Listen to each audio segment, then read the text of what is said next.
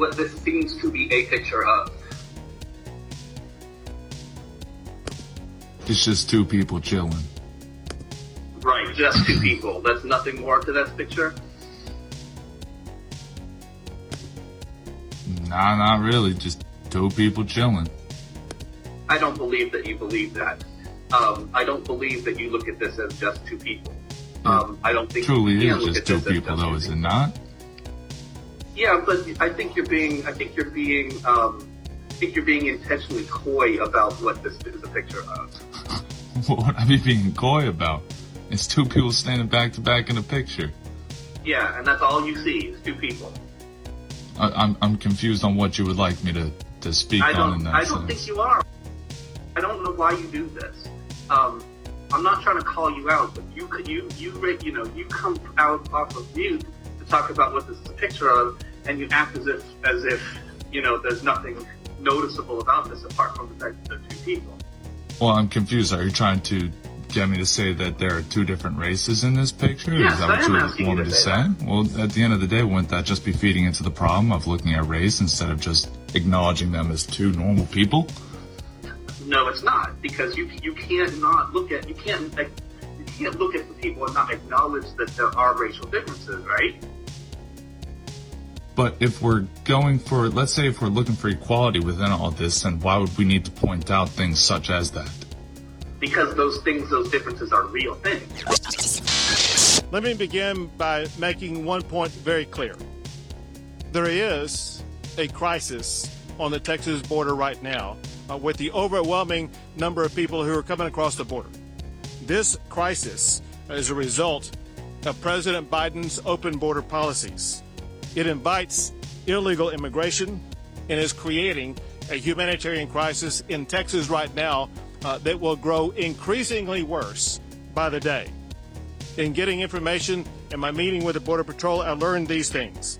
And that is one of the reasons for this crisis that has led to a dramatic change in just a few months is the change in policy. There was a policy uh, that uh, people who had come across the border illegally would be returned across the border, and there was also the remain in Mexico policy. Uh, with the elimination of those policies, that led to a dramatic increase in the number of people coming across the border. Uh, second, uh, the, the Border Patrol told me that they did inform the Biden administration and let them know that this influx was coming. So it's not as if the Biden administration didn't know about it, and it's not as if they didn't have time to get prepared for it, but it is clear they are completely unprepared for what is going on on the border now, and they're going to be even more unprepared for what will be happening in the coming months. He does not care about Americans. He cares more about people who are not from this country. I need the Biden administration to step up and start providing the safety and security that Texans and Americans deserve. And let me be clear about something. One reason why we are surging Operation Lone Star at this time is because we know what is coming behind all the people who are crossing the border today. And that is the caravans that are seeking to come here. And Texas is sending a message to any caravan and to any cartel member. We're ready. We're waiting for you. If you dare step into the state of Texas, Texas will use every tool and strategy we can to, to arrest anybody who's violating the law, to put behind the bars anybody who's violating the law, to make sure that the laws in the state of Texas are going to be enforced. If you are a caravan or you're a cartel, you better take your activity to some other place because they will not be accepted in Texas.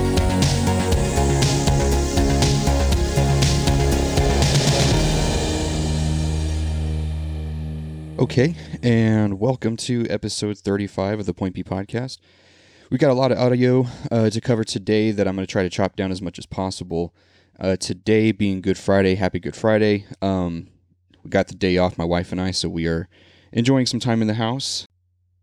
So, with that opening audio, we heard Greg, uh, Governor Greg Abbott of Texas blaming President Joe Biden for this border surge, the crisis, the situation, and the inhumane treatment of thousands of children. Uh, you might think that that sounds a little bit harsh. Um, maybe that is some undue blame put on uh, President Biden by Governor Abbott.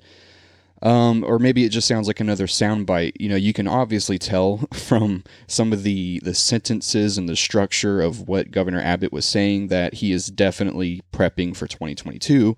Which, if you don't know, in Texas, that is when uh, he'll be running for reelection, I believe. Uh, so he's definitely putting some sound bites together, but I think the sentiment behind what he was saying is extremely honest. He didn't get out there for, you know, three minutes and then have 30 seconds of a, a good sound clip and then just rambling which is about all we get out of Joe Biden anymore. Uh, we you got ten minutes of solid just fact finding. Um, Governor Abbott, along with many Republican Congress members, have been heading down to the border. I'm sure some of them are doing it more as political fodder, but you got to believe that there's some humanity in some of these people, right? Um, and I, and I think when you listen to the audio clips I'm, I'm about to play for you, which is the extended version of what I played in the opening, you'll see that there's really is only one conclusion you can come to as far as what is not only what is happening at the border, but why it's happening. Uh, so listen to uh, a few clips here, and and you tell me whether it's a DM on Instagram or uh, email to info at crossandmusket.com. Let me know what you think about what's going on at the border. And this is one of those situations where the further I get into it, the more I read about it, the more I realize it really is one of those situations where you can blame somebody because it's not like we've got 30 years of kind of a fluctuating thing. You had around 2000, I think it was four, I think 2004, and then of course all the way through by the uh, Obama administration, you had a steady decline in the number of border apprehensions and the number of illegal border crossings. Steady decline. And then under Donald Trump, of course, he had the remain in Mexico policy. And, and you, you had basically Donald Trump saying, do not come, you will be sent back. There's, he, he removed incentive for people to come to the border illegally. Uh, he had, uh, uh, what was it called? I think it was, uh, I can't remember the acronym. There's, there's so many freaking acronyms to remember, but there was one where it was basically where they can apply for citizenship in their home country so they could do all this through whether it was online or through the their uh, consulates, things like that. They could apply for citizenship and go through the process while remaining where they're at. Obviously, that doesn't work for everybody in every situation, particularly these people who've decided they're safer with the drug cartels than they are in their home country under their home police forces. That says something. So I acknowledge that. I have sympathy for that and empathy. But at some point, the you you might call it the the harsh reality, you might call it the unsympathetic policy, really does result in the most humane thing, which is children and women not being sold into slavery to these drug cartels and then being brought here for purposes other than just wanting a better life. Yes, the people want a better life, and I and I, I agree. I've, I've said before, if I was in their situation, you damn well better believe that I'm going to do everything it takes to get my wife and my children across that river into America, even if it means being put in jail or whatever the, the circumstances might be. But the humane, compassionate argument is don't make the dangerous trek through the desert. Don't sell yourself to the drug cartels. Do it correctly. And the only way you can have an efficient, operating, working immigration system is if there are no holes in it. There's no point in trying to build a better boat if your your blueprint for the boat includes a massive fucking hole in the bottom of it. And then every four years, one president comes in, decides to cork it up, and then the next guy comes in and pops the cork out. It's illogical. It's really it's it's borderline insanity if you think that that can actually work, and it can't. And nobody knows this better than the border uh, border states. And G- Governor Greg Abbott has done a, a phenomenal job of addressing not just the political side of what's happening on the border, he's providing context, he's providing facts. And it's not Greg Abbott sitting in Austin hypothesizing about what's happening. He's talking to CBP, Customs and Border Protection or Patrol, and he's getting the facts from them. So you heard in that opening audio CBP has said they warned Joe Biden that this was going to happen. Exactly this would happen if one, he removed the policies of the Trump administration, which had or resulted in a sharp decline in illegal border crossings and apprehensions. And Joe Biden was told if you lift those, this is what will happen. And that's exactly what's happening. And it'd be, it'd be one thing if they said, you're going to have a ton of people coming to the border. If you accept that and you're okay with that, then the humane next step would be all right, let's beef up security, let's beef up the facilities to take in these people. There are things that should have been done, even if your philosophy was more people on the border is good. If you really believe that, for some, some twisted sense, that the United States is responsible for taking in everybody across the world, then what are we? Why aren't we just putting out freaking Facebook ads saying, "Hey, come to America, doors wide open"? So, let's get into the. Uh, I got a few audio clips here of uh, further Governor Abbott, um, and then then we'll discuss a little bit before moving on to the the real fun stuff, which is the the other opening audio piece, which is that uh, critical race theory. So, um, this is Governor Abbott talking from the border. What the Border Patrol told me and this is actually part of the cartel strategy. Because of the volume of people coming across the border, the border patrol that makes uh, the the arrest, they have to engage quite literally in babysitting. And while they're doing babysitting, that provides an opportunity for the cartels to be able to bring other people across the border illegally. More about the cartels in a second. Two factoids that the Border Patrol shared with me just this calendar year alone, there have been more than 800 criminal aliens apprehended. Those were criminals, uh, violent criminals, who had been previously arrested in the United States and deported, who came across the border again. Among those included 78 sex offenders and 62 gang members, including gang, gang members from MS 13. And know this cartels, they are ramping up trafficking across the border. They're exploiting women and children, and they are overwhelming Border Patrol resources. Okay, so pretty irrefutable. I don't think anybody is disputing what he just said. It is not the people who might get citizenship out of this. They're not the only ones who are coming out of this profiting, or uh, this isn't what's just best for them the entire Joe Biden border policy is best case scenario for the drug cartels. Really think about that.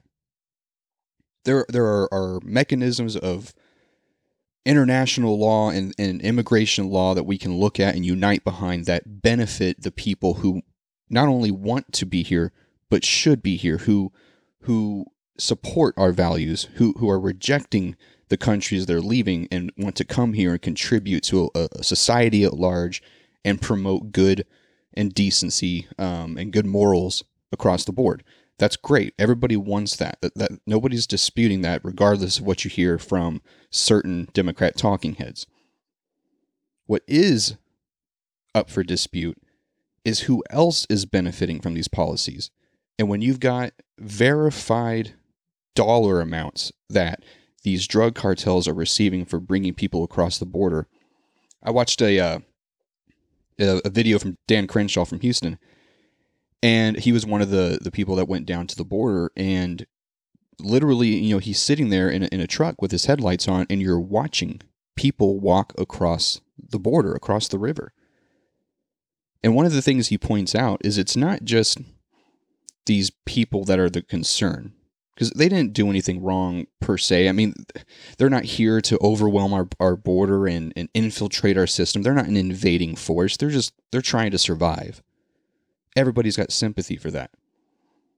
But that that line of thinking right there is where Democrats seem to stop. They seem to their intellectual curiosity gets shut off as soon as they you, they finish the idea of these people coming here for a better life.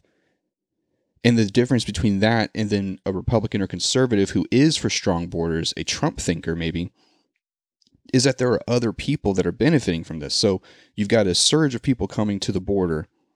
Now, Border Patrols, starting at about 6 p.m., their job is escorting and meeting these women and children, getting them a blanket, getting them hot food and some water, and l- quite literally babysitting these people. Meanwhile, while all the Border Patrol forces are occupied, they're being, f- excuse me, being flanked by drug cartels who are now coming across the border. And we, you saw the video. I think everybody's seen the video now. Um, of the there's a, a cartel member who's who climbs the fence with two babies. I think they're they're you can call them children, like three or four, I think. Climbs the wall and then drops them a very long distance, by the way. Drops them on the other side and then runs away. How is that humane? It's not. It, it's it's it's flat out just inhumane. And so that's why I say that there is this is one of those situations where you can assign blame, and I will assign blame, and Governor Abbott will assign blame because you had literally not even what, four or five months ago, this was not an issue.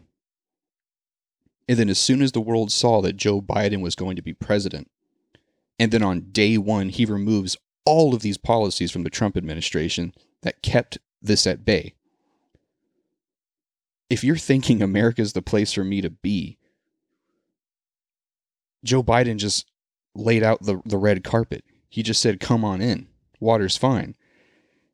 And that's a problem because it's resulting in exactly what we're seeing. And, you know, at first, I think the, the Biden administration and Jen Psaki thought that they could just kind of sweep it under the rug and that it would be fine. But this isn't even the worst of it. This isn't even, this isn't where it ends up. Where it ends up well, you're about to hear from Governor Abbott where this ends up. And when the Border Patrol agents are so completely overwhelmed, it's during those moments that the cartels will bring across the border even the more dangerous elements. It could be uh, people who are violent criminals, or it could be people who are from what are called uh, special interest countries. Those are interests. Uh, those are countries that are uh, uh, raise concerns uh, about the danger they may pose to the United States, such as people coming from countries like Iran and Iraq, China, as well as elsewhere. The cartels are quite literally being enriched because of the policies that are being used by the Biden administration. He, the Biden administration is helping the cartels make more money and grow more power. They are uh, allowing smugglers who are members of the cartel on the Mexican side bring in narcotic smugglers, special interest aliens, as well as drugs that include fentanyl, cocaine, and opioids. One thing that is clear from all the observations and all the information that I've been able to gather, and that is we need more ICE detention facilities in this area immediately. So there's another just stark contrast between the right and the left. And, and it's it's not necessarily a contrast I, I would say of right and wrong. I believe there's people on both sides that want to do the right thing. And, and like I've said before, I, I sympathize with the position of these people just want a better life. I get it. You know, you don't have to you're preaching to the choir on that one. The difference isn't right and wrong. The difference is just how do we go about doing this?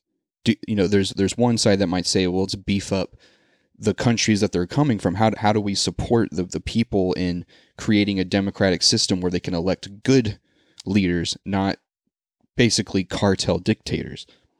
Um, so there's a lot of a lot of differences there in opinion, but what cannot be refuted and what cannot be um, understated is that it's not just good people coming through everybody loved it to to listen to the to the Donald Trump clips of him saying that the people coming across the border are rapists and they're killers and they're bad people.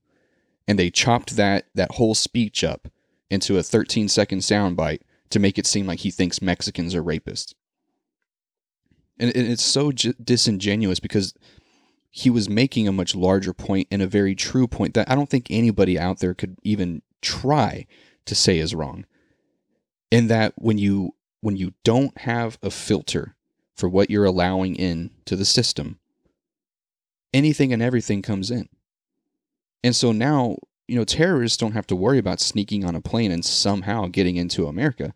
All they got to do is find a, a, partner country that doesn't mind terrorists coming in as long as the terrorists leave to go somewhere else. And those nations exist. I think uh, right at the start of all of this uh, border search stuff, it was like immediately there. Were, I think there were eight or nine people on on the terror watch list apprehended at the border. What are we doing? How, how does that make a lick of sense to anybody? So here's one more soundbite of Governor Abbott, and then we'll move on. The Biden administration is joining together with progressives, pretending that ICE is going to go away or be eliminated. ICE is essential in this entire process, and we expect the president and the Biden administration to step up, fully fund, and actually add additional funding to the ICE program, as well as provide ICE with every tool and strategy they can provide them to make sure that they're going to be able to play the role they must play when people do come across the border. Also, let me make this very clear, because what I'm about to tell you is maybe one of the most reprehensible things I've heard this whole time. The Biden administration is not providing vaccinations for the Border Patrol. We have Border Patrol officers whose lives are on the line on a daily basis and hourly basis. And the Biden administration will not step up and provide those Border Patrol officers with the vaccinations they need. The Biden administration should surge vaccines to Texas to all men and women on the Border Patrol this week and ensure that every Border Patrol officer in the state of Texas will be vaccinated this week. Anything less than that is the epitome of inhumanity. Wow. So tell us how you really feel, right? Um, that that is actually something that I, I forgot before just now. Um, it's pretty incredible that you've got a president who is has been so gung ho when we actually do hear from him, uh, and not just Kamala or Psaki. Um, it seems like every time he talks, he's, you know, wear your mask. They work. They're there for a reason. We want to get a million shots in people's arms. We've we've heard that so many freaking times. And he's been so passionate about eliminating everything that Donald Trump did on our border. And yet he is not even he hasn't made mention word one of getting vaccinations to our our border patrol agents who are dealing with this surge of immigrants. And last I saw, it's probably even more now. Um, before these people are being put six inches from each other, I thought it was six feet. Guess not. These people, before they're they're spooning with each other in space blankets, they're coming across the border. There was already, I think, a twenty three or twenty eight percent infection rate. And so we're requiring our border patrol to deal with these people in the most humane way possible. And there are stories, so many stories of these these border patrol agents looking after and caring for these kids as if they were their own. It's truly inspiring, and they're doing it in the face of COVID 19, which I thought was step one of Armageddon. I thought COVID was the worst possible thing that could happen to us. It resulted in shutting down the economy that Donald Trump built, that hired more Americans, took unemployment from Hispanics to historic lows, unemployment for black Americans to historic lows. All the progress we made, we shut it down because COVID is that bad. And then we're told we have to care about people who, who are not from our country, who are showing up at our border unannounced, and we're supposed to care for them, which we do, and we are. But who is left out of all of that compassion? In every single scenario, it is American citizens. We talked last episode. If you haven't listened, last episode was a great one. We talked about the children who in California, over 130,000 are wanting to go back to school for to in-person learning. And the Biden administration is saying maybe by the end of the year we'll have a hybrid for all children in the country. But in the same breath, they are putting kids into makeshift school from the border, and they are doing 100% in learning. We are educating children that are not our own better than we're educating our own. Just think about that. We are treating these people better than we treat our own. And it's not like I'm saying, oh, you're an American, you deserve better treatment than somebody from Mexico or South America or Central America or any other country for that matter. It's not the, the, the deserving, it is what is happening. And it's sh- it's showing hypocrisy because as we said last episode, either COVID-19 is a danger, therefore these immigrants are being put at risk of their own lives by going back to school in person, or they just care more about these immigrant children than they care about American citizens. And either way, shame on you Democrats. Shame shame on you for electing somebody who you knew was not capable of performing his job because he can't even walk up freaking stairs. It's incredible. Before we move on to the other piece of audio on the intro, um, just saw some updates from Washington Post that there was a car that rammed a barricade at the U.S. Capitol. From what I understand, they just took down some barricades, I think, this week around the Capitol. And uh, now a vehicle rammed uh, into two Capitol police officers who were injured. And then uh, the suspect is in custody and was shot. He got out of his vehicle after ramming the two um, Capitol police officers, had a knife. They shot him, took him down. He's in the hospital. Don't know who he is. We don't know why he was there. I'm sure plenty of people are, are not excited, but ready to assume the political ideologies of this person. But, anyways, we're not going to hypothesize anymore about that. We'll wait for the facts to come out. Uh, hopefully, CNN will follow suit. Doubt it. So, the other piece of audio on the intro was frightening. This teacher talking to a student and encouraging this student to look at a picture. And if you haven't seen the picture, Google it. Um, I found it, and of course, the, the link will be in the show notes. Uh, I, I found it at the Post Millennial their Twitter page. Uh, I'm sure everybody's got it now. Um, but this teacher talking to his student, and, and hats off to the student, it's very brave, uh, what he said. And they put up a picture, and it's a white girl back to back with a black girl. Now, what do you see in this picture? And the student had, obviously, you know exactly what this line of questioning is leading to. But the student decided to not be the one to point out the racial difference. Let's let the teacher do that. So the student says, well, at the end of the day, wouldn't that just be feeding into the problem of just looking at race instead of just acknowledging them as two normal people? You know, I, I think somebody, uh, what was his name? Martin Luther King Jr. said something similar. Not to be judged by the color of your skin, but by the content of your character, the content of your heart.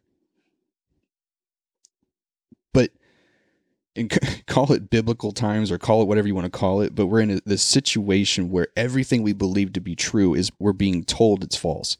And everything that is good, we're being told that it's evil. It, it's it's amazing. And the teacher to to the idea that these are just two people not separated by race, the teacher shoots back. No, it's not because you can't look at the people and not acknowledge that there are racial differences, right?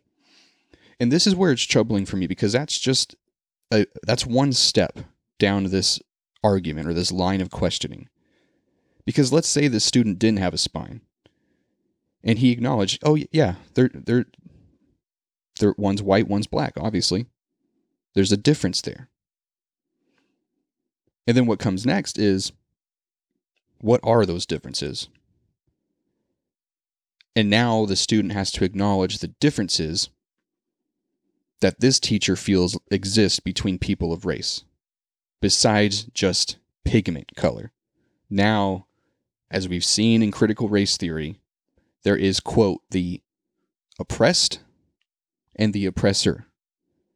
And those two words have very specific definitions. And it's not somebody who oppresses somebody. It's not somebody who's keeping somebody down. It is literally oppressor equals white, oppressed equals black. And so the student asks, but if we're going for let's let's say we're looking for equality within all of this, then why would we need to point out things such as that, that being skin color?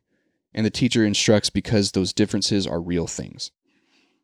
And again, we're forced to walk this fine line of yes, I agree, there are differences in culture and family values and morals and religions and all these things, different backgrounds based on people's cultures, people's races. You know, here, here in Texas, especially, you've got a very diverse culture. You've got one of the most African American cities, you've got some of the most Hispanic cities, and then you've got some extremely white cities. We've got an insane amount of diversity.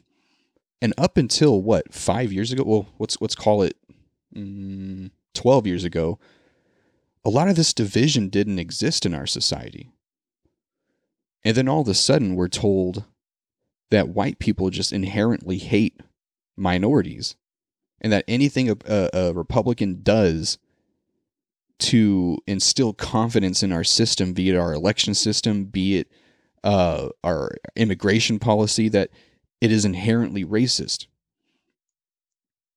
And that doesn't lead in any sort of direction that is even within the purview of unity, which is shocking coming from a president who campaigned on being a president of red and blue. In fact, I think within the same debate, he gave that same speech twice, obviously rehearsed, in order to escape answering questions that had nothing to do with being a president of red and blue. It was one of those situations like does he even know where he's at? And of course, the obvious answer is no. But I want to jump back to critical race theory. And there's this article coming from a Judicial Watch about a coach. I want to say he was a, a seventh grade, so probably middle school, um, who questioned critical race theory. Uh, this article quote Flynn is not the only parent going to court in opposition to a school curriculum based on the critical race theory that views all white people as racist oppressors and all people of color as the oppressed, who are thus incapable of being racist. Gabrielle Clark sued Nevada's Democracy Prep Charter School in federal court in December after her son William was forced to describe himself as a racist because of his apparent Caucasian ethnicity. In fact, his mother is African American and his deceased father was Caucasian. Quoting the parent, My son is the only white student in this class, as far as we can tell. This teacher is blatantly justifying racism against white people, thereby putting my son in emotional, psychological, and physical danger. This is not okay. Now, the, the, the article discusses that, but it's also discussing this coach who was fired for questioning critical race theory. So we're seeing a trend coming from this critical race theory. It's not a trend of okay, well, we thought people would be on board with this, but you know, nobody is really seeming to agree. So let's let's take that into consideration and let's find a way to discuss this. We're all rational, mature adults here, right? We can discuss this. No, we're not seeing that. What we're seeing is people questioning critical race theory, saying, um, hands up, I'm I'm not a racist over here. Yeah, I'm white, but I don't hate black people. And those people are being shouted down they're being put on lists on Facebook groups by parents who are saying these are the parents within our school district who are racists, who are against critical race theory. And they're being fired. They're being silenced. We have Republican con- Congress members who are being silenced.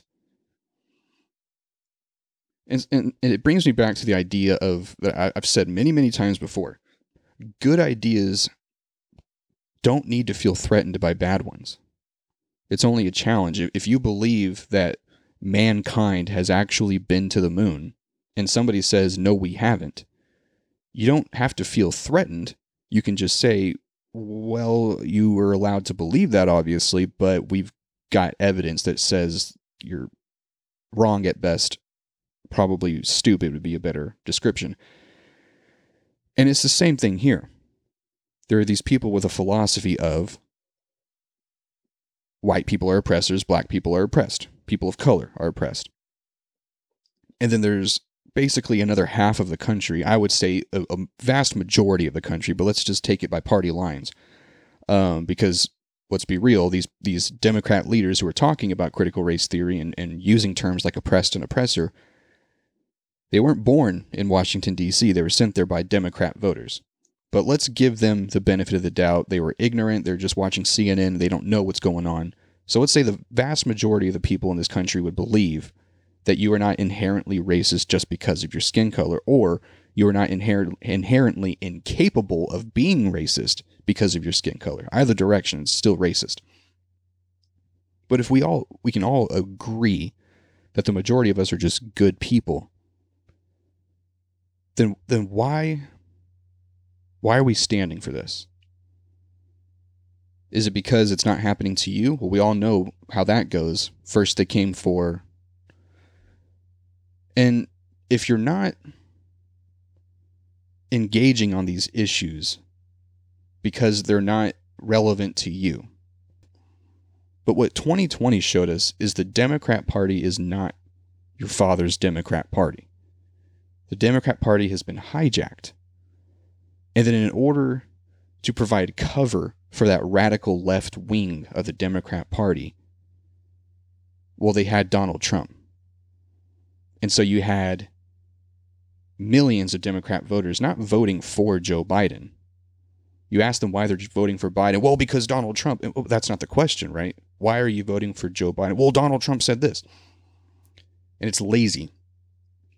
And unfortunately, and this is one of the reasons, probably the main reason many conservatives did not want Donald Trump in office, is because he provided the scapegoat for these radical, anti American, and I, would say anti immigrant, anti just common decency Democrat politicians. All they had to do was hold up a little flashcard that had Donald Trump's picture on it, and, and then they never had to actually defend any stance they've ever taken while in Congress, especially Joe Biden, who's been in Congress for what, five decades now. He didn't have to answer any of those questions. All he had to say was Donald Trump.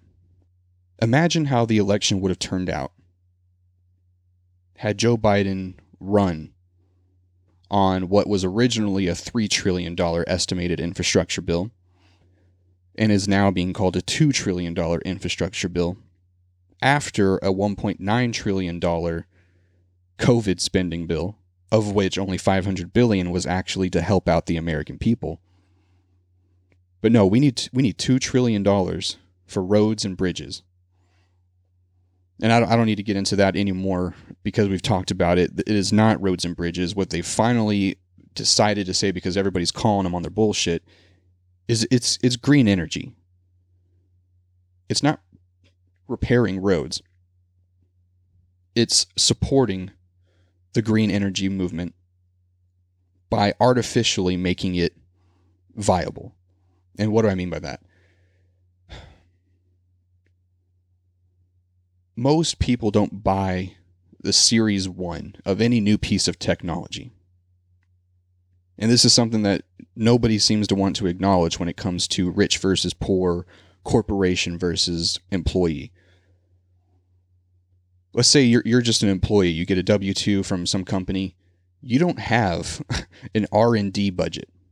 You're not providing money to your to the business that you're working for and saying this money is going to be used not to generate profits but just to find new technology.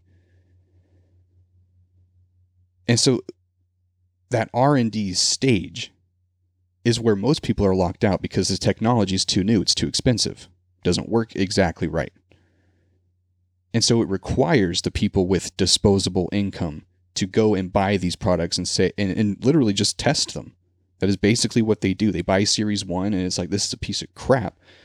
And then Series 2 comes out at a lower price point and it's got better features and it works right. That's, that's it's how technology works. And so, bringing that back to the green discussion, green technology is not where it needs to be. Even the green technology giant, which is um, oh uh, Tesla. Shoot, what's his name? Thank you. Elon Musk, he is the he's the dude who is saying, "Look, we're screwed, people. we're we're not to make it on planet Earth. We fucked it up already." So he is quite literally looking for a new home for people. And I heard him on Joe Rogan the other day. Solar technology is never going to replace fuel, the need for fuel. And if it could or was capable of it, you wouldn't have John Kerry flying to accept a, a, a, environment climate change award on a private jet. It really is as simple as that. But now we're told no, we've got to spend nearly $10 trillion in the first 100 days of Joe Biden's presidency. Like, that is such an astronomical number that, well, I'm not going to, I didn't bring my tinfoil hat with me, so we're not going to talk about the Great Reset, but the implications of getting into such an astronomical amount of debt that literally cannot be paid back what what is your course of action at that point other than literally resetting and coming to some global currency that everybody is now adopting? Anyways what, so this new york times article that i have linked to in the show notes talking about biden's $2 trillion infrastructure bill they don't want to talk about the tax increases. How are we going to pay for all of this Because really think about it. How does a business get money? It's it's by creating a product or a service that people with disposable income want to sacrifice their income in exchange for this product or service. So they, they raise money by selling a product, by, by solving a problem or whatever it is. The article talks about instead of relying on the private sector for these things, that it's time now to use public interest money. What is public money?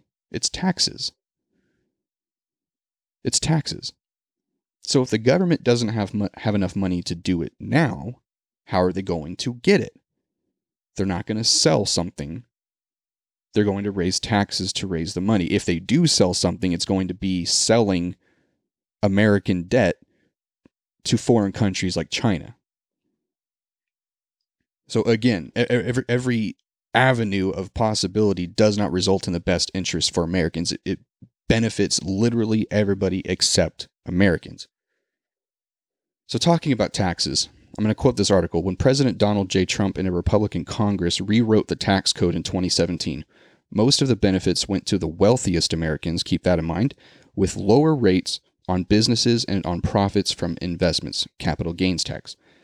The guiding principle proponents proponents argued was that cutting taxes on corporations and investors would encourage businesses to expand, creating more jobs and generating more wealth for everyone. I mean, that's trickle down economics. They don't want to actually say it, but that is trickle down economics.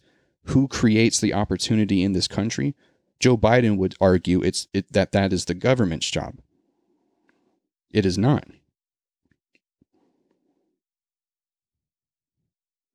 Quoting the article, by contrast, the animating idea behind the tax plan put forward by the Biden administration on Wednesday is that the best way to increase America's competitiveness and foster economic growth is to raise corporate taxes to finance huge investments in transportation, broadband, utilities, and more. The increase will, quote, ensure that corporations pay their fair share of taxes and fund critical investments to maintain the competitiveness of the United States and grow the economy. So, tax tax increase. What, what what are the percentages? What are we talking about here? So, Donald Trump came into office 2017. One of the first things he did in office was he rewrote the tax code. They passed it through the Republican Congress, which lowered the corporate tax rate from 35%. Think about that, over a third of their taxable income, obviously that's revenue minus expenses and all those things, but their taxable income, 35%. He took it down to 21%. Biden is going to split the difference and take it back up to 28%. A tax break isn't, the left loves to call a tax break a subsidy. You know, the, the government, the federal government subsidizes the oil industry. a subsidy is an influx of cash. The government saying, "Hey, we believe in what you're doing so much. Here's some extra money to get get it going and to to do it better." That is not what Trump did. Trump did not subsidize anything. He literally did he decided, "I'm not going to take as much of the money that you have earned." Now, what an Obama would say probably very coherently what a Joe Biden would try to say and would fail in saying is that, well, like Obama famously said, you didn't build that. If you're driving a truck delivering goods to a customer, well, you're doing that on a public road. Therefore, you owe more back to, to the government because we created the opportunity for you to go and do that. And it's it's a really twisted sense of what the government's role is in helping the American people prosper because people like Joe Biden or Obama would say well exactly what this article just said. The animating idea behind the tax plan put forward by the Biden administration is that the best way to increase America's competitive competitiveness and foster e- economic growth is to raise corporate taxes. I think the flaw is is the starting point of um, the the government's role is to foster economic growth and to increase competitiveness. That is not the government's role. The government's role isn't to create prosperity in the country. It's to get the fuck out of the way and create and, and, and enable the private sector to do what it does best.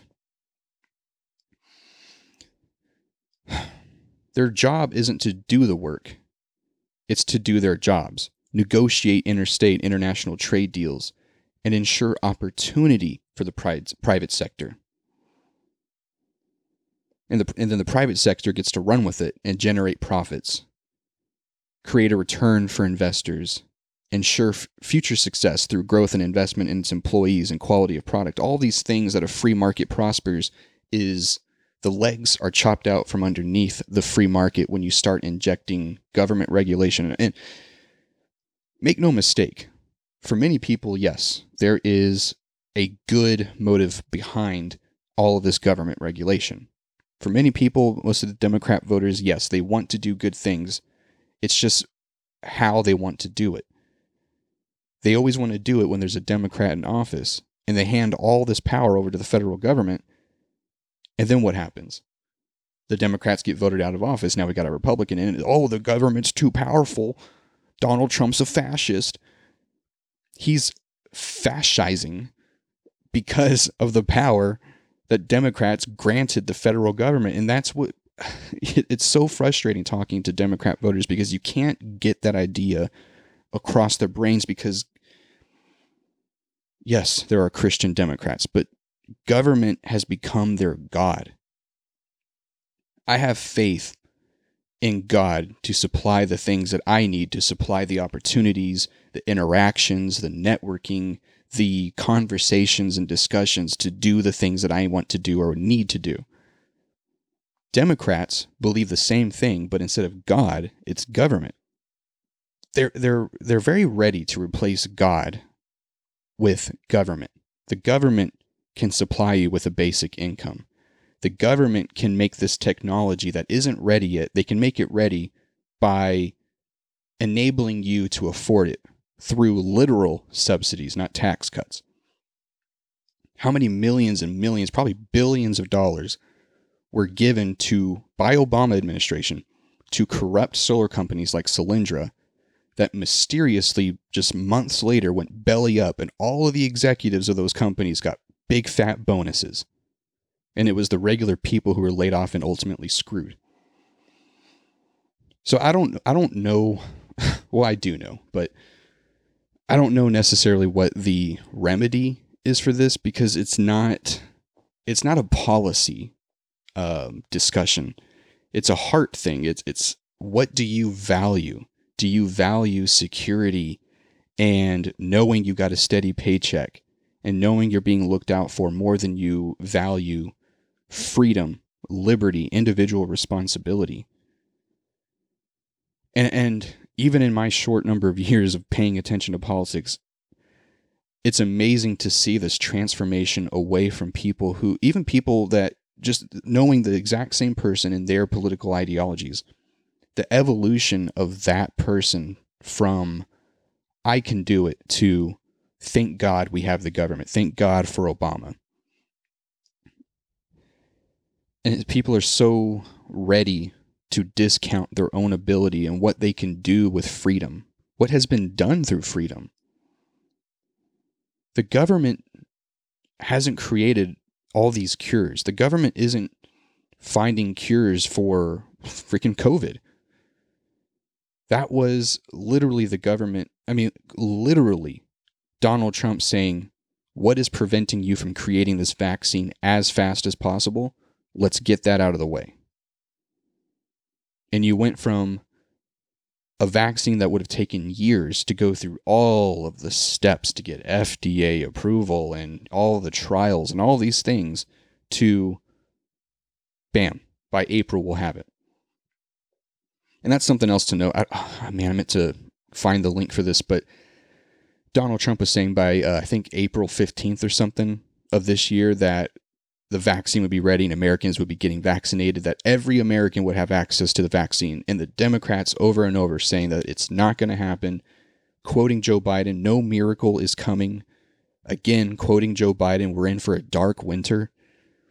How did people get fooled by the, a complete lack of hope? I don't understand. Well, it was a hatred of Donald Trump. No, Donald Trump can do no good. So if Donald Trump says by April we're going to have the vaccine, well, he must be lying. And guess who just announced that now every American has access to the COVID 19 vaccine? Joe Biden. Guess who's taking credit for all Americans having access to the COVID 19 vaccine? Joe Biden.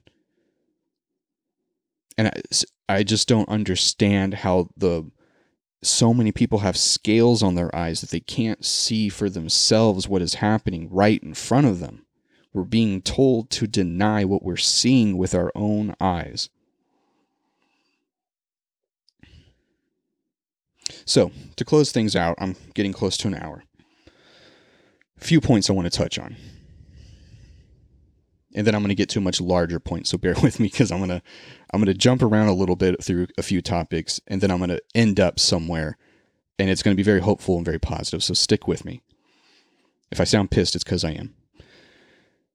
For some people, the idea that an African American, Hispanic, any sort of minority a disabled person, a female, that any of these groups of people can succeed at any endeavor they want to. You know, we used to watch those commercials of, um, and this, I'm sorry, this is the white privilege and the sexism in me, but I, I remember Michael Jordan. I can't remember who the female was in the commercials, but anything you can do, I could do better. No, you can't. Yes, I can. No, you can't. Yes, I can.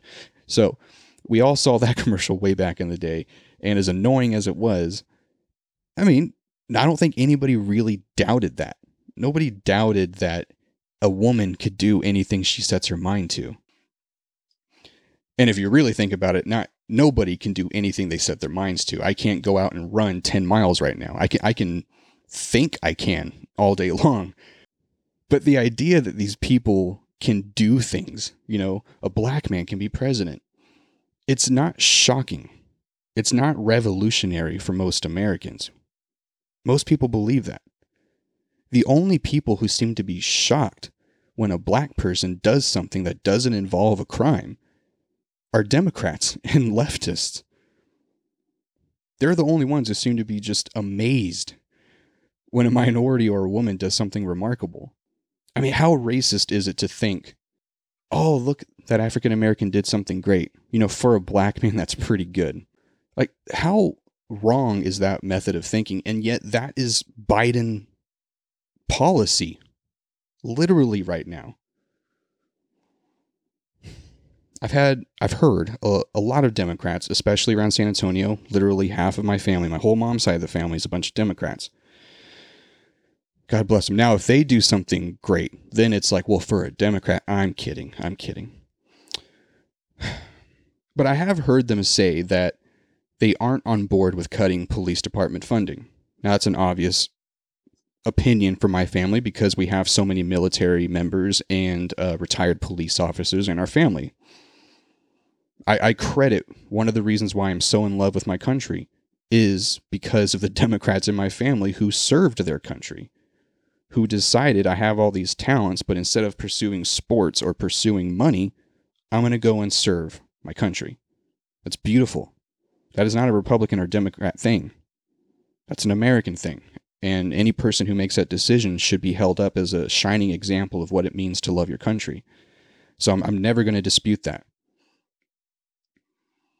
But what I will call to attention is that the same people who will say I'm not on board with cutting police funding, hashtag defund the police.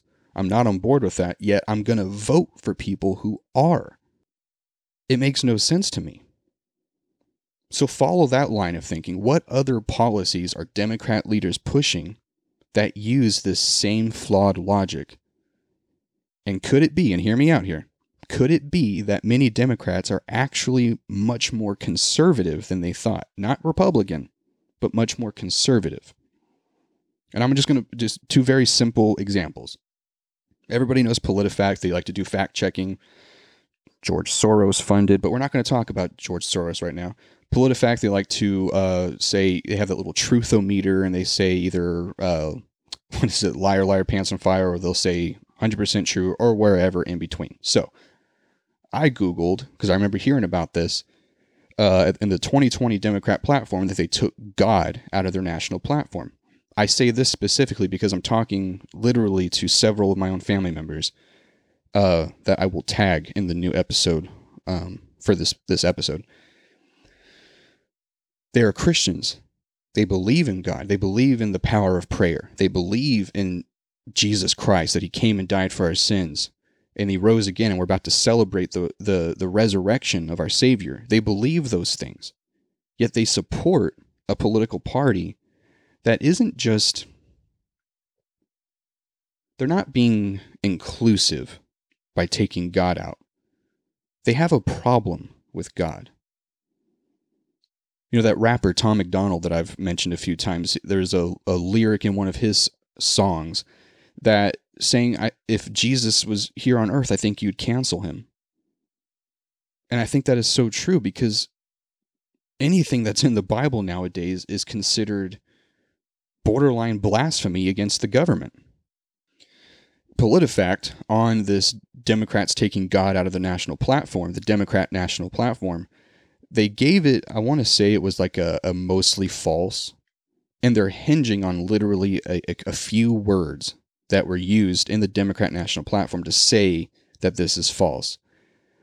Um, because in the platform, the Democrats use the phrase God given abilities and with that they're saying that the democrats are okay with god um, it, but this isn't to say that democrats should separate their love of power and big government from the democrat party only to reattach it to the republican party that's not my if, if you've listened to any episode before this you know that i have no love for the republican party i don't give a crap the argument is for less washington d.c government and more county level government. I live in Bexar County, which is one of the bluest, most Democrat counties in the country, and I love my city. I really do. Maybe it's just a Texas thing, but I love going to HEB pre COVID when I could actually not have a, a, mask covering my face. But just walking around, if you just happen to pass somebody in the aisle and you lock eyes, there wasn't the the awkward avert your eyes, don't make eye contact, because then you got to talk to this other human. It was hello, how are you? you know and, and, it's it's a beautiful thing to be able to go out in public and just see people and smile at somebody you don't know and from what i've heard that's not a nationwide thing. That is a very texas thing. But we're not over here as republicans sitting in Bexar county thinking all these freaking democrats like that's just who they are. And that's how i view my family. That's just who they are. So i'm not saying that we all need to be become republicans because that's that lands us back in a a different problem, same situation, just you're you're in a different boat on the same ocean, basically. What I'm saying is less Joe Biden and more governor power, more mayor power, more sheriff power, more local. Because who's who better to well, I'm not gonna I'm gonna make this a two hour long episode. Um, so there's that example. You, you, you claim that God is, is your, Jesus is your savior, yet you're supporting a, a political party that is canceling God and canceling Jesus out of their platform. Supporting Black Lives Matter, that's, that literally on their website said they wanted an end to the typical nuclear family. Another example, Cory Booker, who circa, I don't know, 2015, 2016, I really saw Cory Booker as maybe one of these Democrats that was sane and rational enough and not so high on his own ideologies that he could actually reach across the aisle and we could agree with.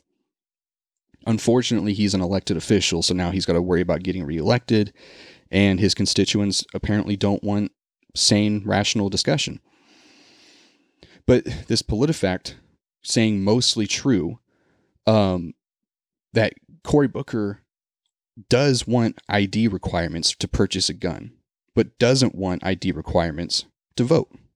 Now, how do you equate the two? We've already established in, I think, episode 34 about how you could directly link, let's say you absolutely hate Donald Trump.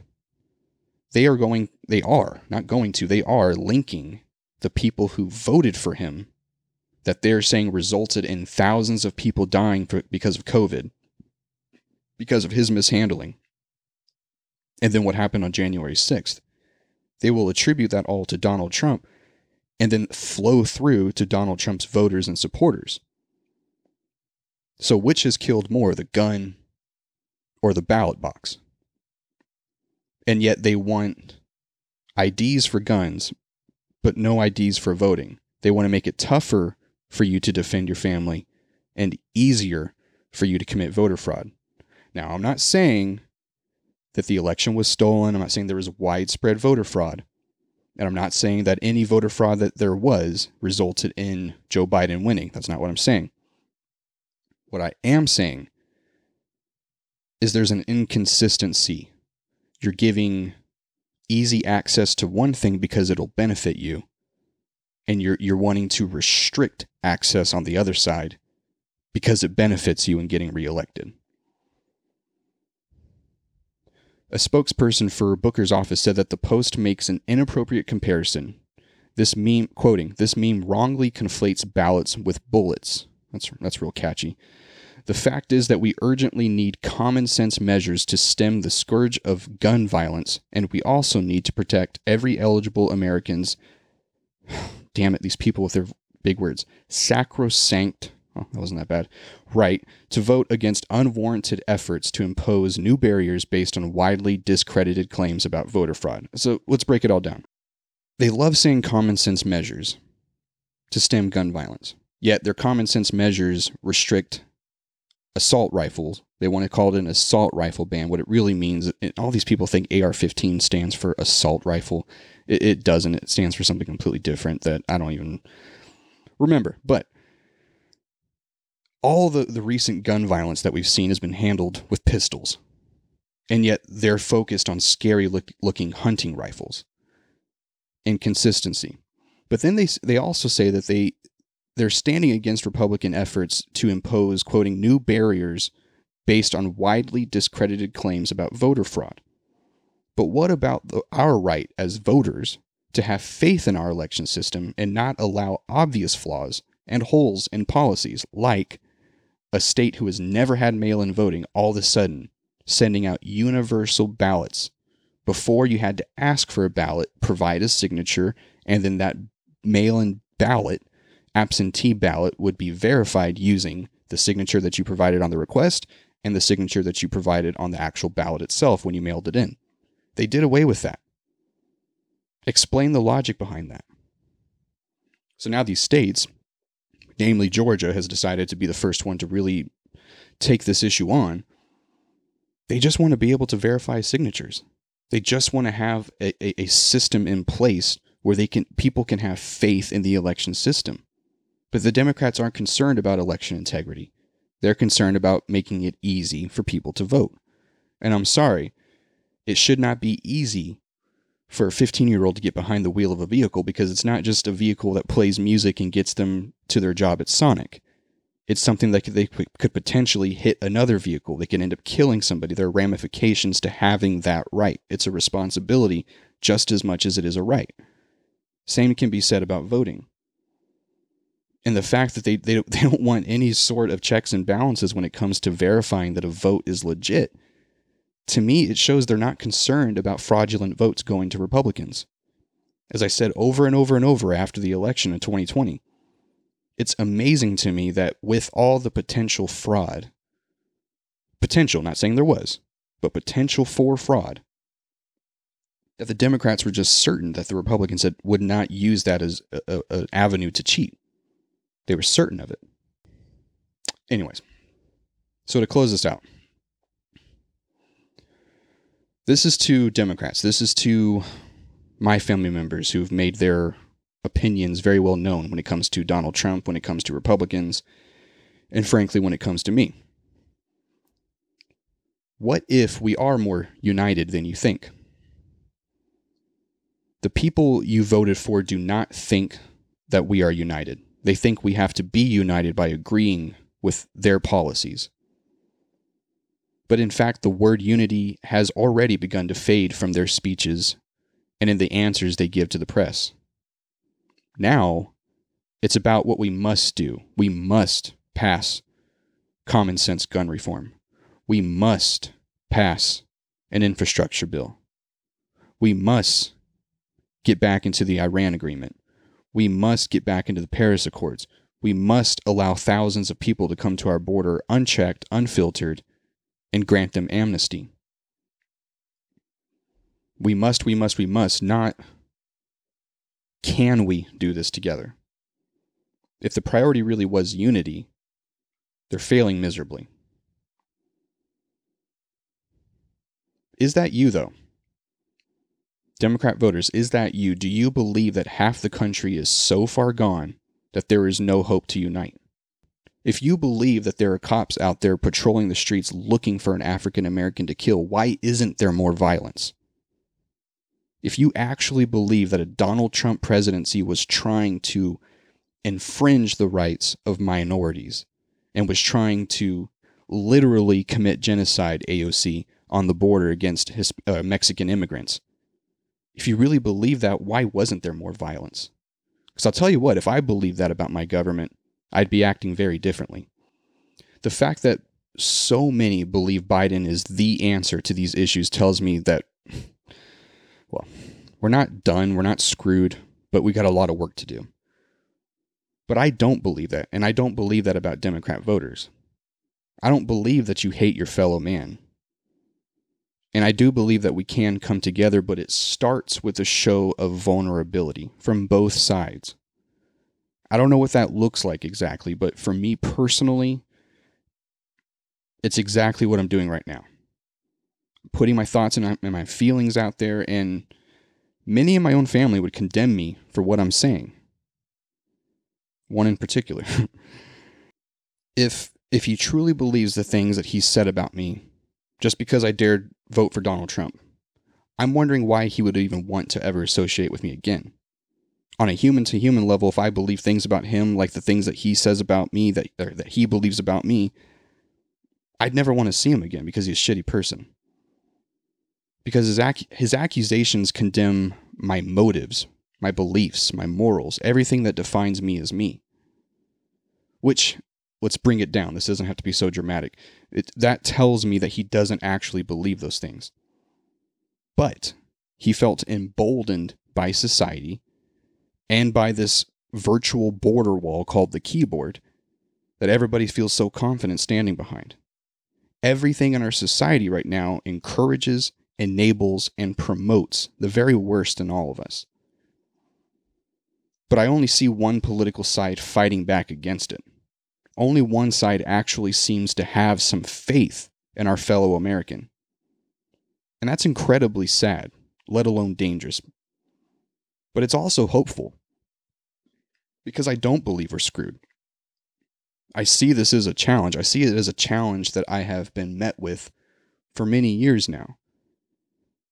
And only now have I realized that I, you know, I'm probably not going to change anybody's mind or I'm not going to change the world, but maybe by just me f- acknowledging that this mission is in front of us, this challenge is in front of us, that others will rise to it as well. It's a challenge that I believe those who love and have fought for this country, including the person that I'm talking about in my own family, will rise to and conquer.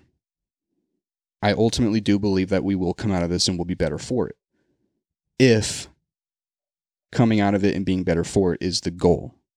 And that's a big if. I believe there are people in politics, in office, whose goal is not peace. And they're on both sides. But they're, they are the minority.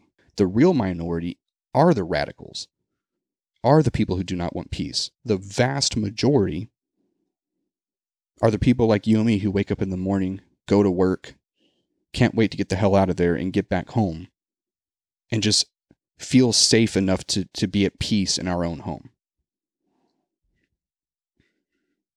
So that's where I'll leave you. I'll leave you with that challenge. Like I like to try to leave you with challenges of don't just see the problem, jump on Instagram or Facebook or Twitter and then bitch about it.